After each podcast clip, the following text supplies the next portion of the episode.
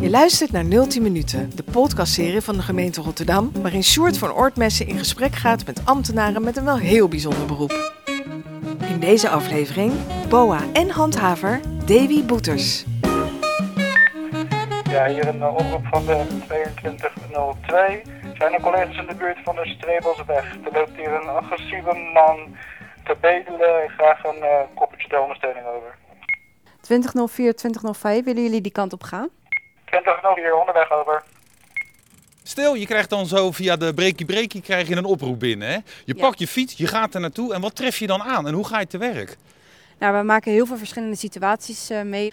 Hulpverleningscasussen, reanimaties, maar ook wel eens overlastgevende personen die aan het bedelen zijn, aan het wildplassen zijn. We maken eigenlijk heel veel soorten incidenten mee. Maar je moet dus echt wel een beetje je mannetje staan, of in dit geval je vrouwtje, of niet? Ja, dat klopt. Eh, we, ja, we komen in heel veel situaties eh, komen wij terecht. En ja, ook eens agressieve situaties. En dan ja, moeten we wel optreden. En hoe ben je daar dan op getraind om dan om te gaan met die situaties?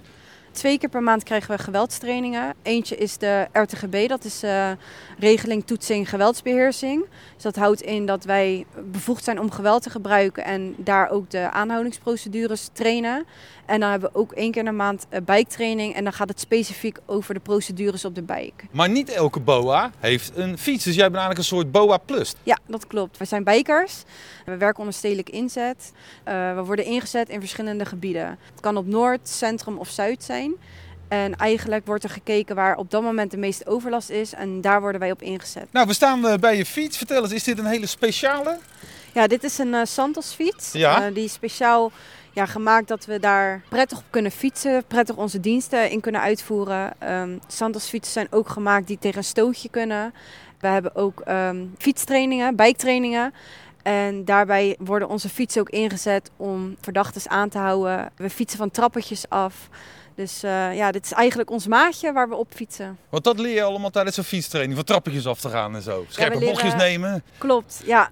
Trappetjes af leren we ook tijdens de trainingen. Want ja, als een verdachte van een trappetje afrent, dan kunnen wij niet uh, onze fiets op gaan tillen. Dan fietsen wij er ook gewoon van af.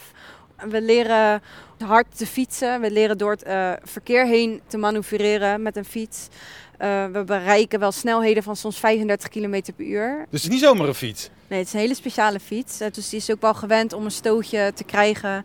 We zetten hem ook wel eens in tijdens de aanhoudingen. En dan, ja, hij moet goed sterk zijn. En wat heb je dan allemaal op je fiets zitten?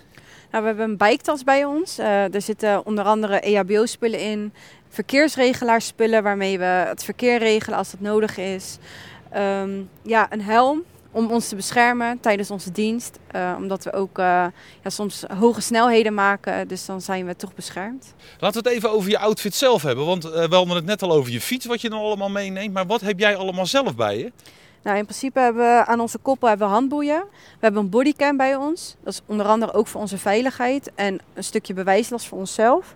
We hebben een portofoon bij ons. Daarmee communiceren wij met onder andere de collega's, maar ook met de ketenpartners zoals de politie. Ja, en natuurlijk een fluoriserend hesje. Ik zie ook dat je goede stappers aan hebt. Ja, klopt. En uh, ja, missen we niks?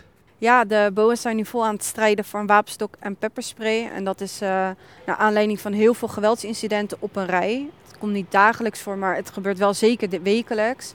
En uh, ze zijn nu hard aan het strijden voor hun eigen veiligheid, zichzelf te kunnen verdedigen in bepaalde situaties. Het is nu coronatijd, hè? daar hebben jullie Ja. als BOA's zijn natuurlijk ook last van. Uh, ja, waar, wanneer word je daar echt mee geconfronteerd?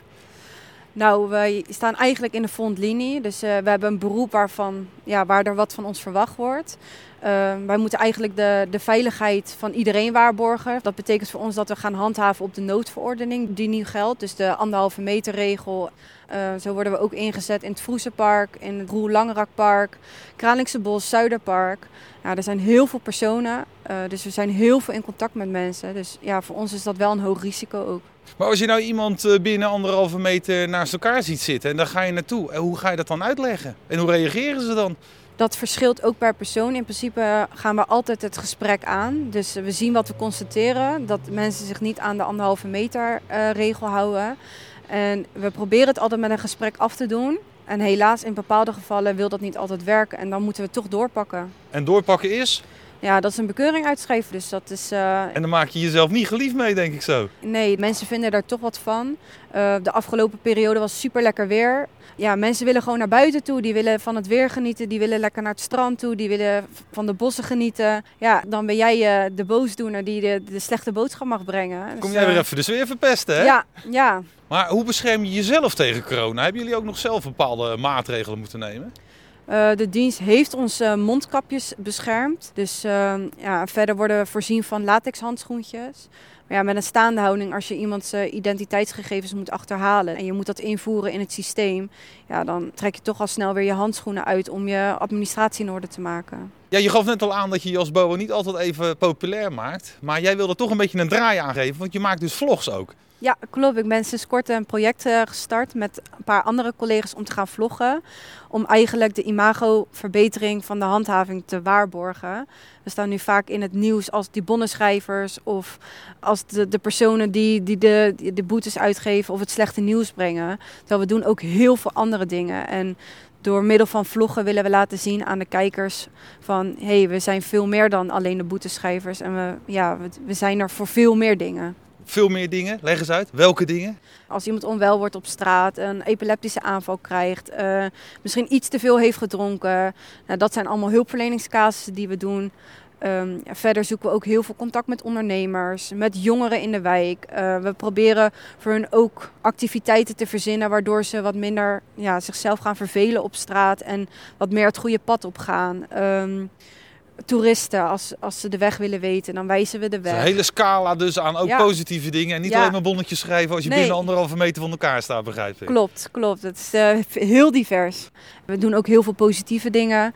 En ja, je bent toch op een coachende manier ook bezig. Dus je probeert eigenlijk Rotterdam een stukje mooier, beter en eh, toegankelijker te maken. Je bent pas 23, dat is jong. Ja, dat En hoe lang doe je dit al? Ik eh, ben eh, hier werkzaam sinds mijn achttiende en dus ik doe het nu bijna vijf jaar. En met veel plezier? Ja, met heel veel plezier. Maar wat is dan de reden als je 18 bent dat je denkt, nou, ik zou wel eens BOA willen worden? Ehm, het is eigenlijk ooit begonnen omdat ik zelf topsporter ben geweest. En ik hield echt van bewegen en het sociale contact. Dus ik vond het leuk om met mensen in, in contact te komen, mensen aan te spreken, mensen te begeleiden, mensen te coachen. Wat voor sport heb je dan gedaan? Sinds mijn vijfde doe ik handballen. Dus eh, ook wel een contactsport. En eh, ja, dat neem ik zeker mee in mijn werkervaring bij de handhaving. 2018, jij kwam nog eh, richting de Streelsweg over? Ja, ik kom eraan. Je moet gaan, hè? Ja, ik ga denk ik zo meteen even de kant op eh, van mijn collega's om te kijken hoe het daar gaat. En dan eh, mijn werkzaamheden uitvoeren. Misschien kan je nog een beetje hulp bieden. Ja, dat denk ik wel. Doe je wel voorzichtig? Altijd. Volgende keer in 010 minuten. Ik eh, zou, als het eh, nu aan de orde zou zijn, zou ik toch wel heel graag op het natuurgedeelte begraven willen worden. Dat vind ik wel passend bij mij.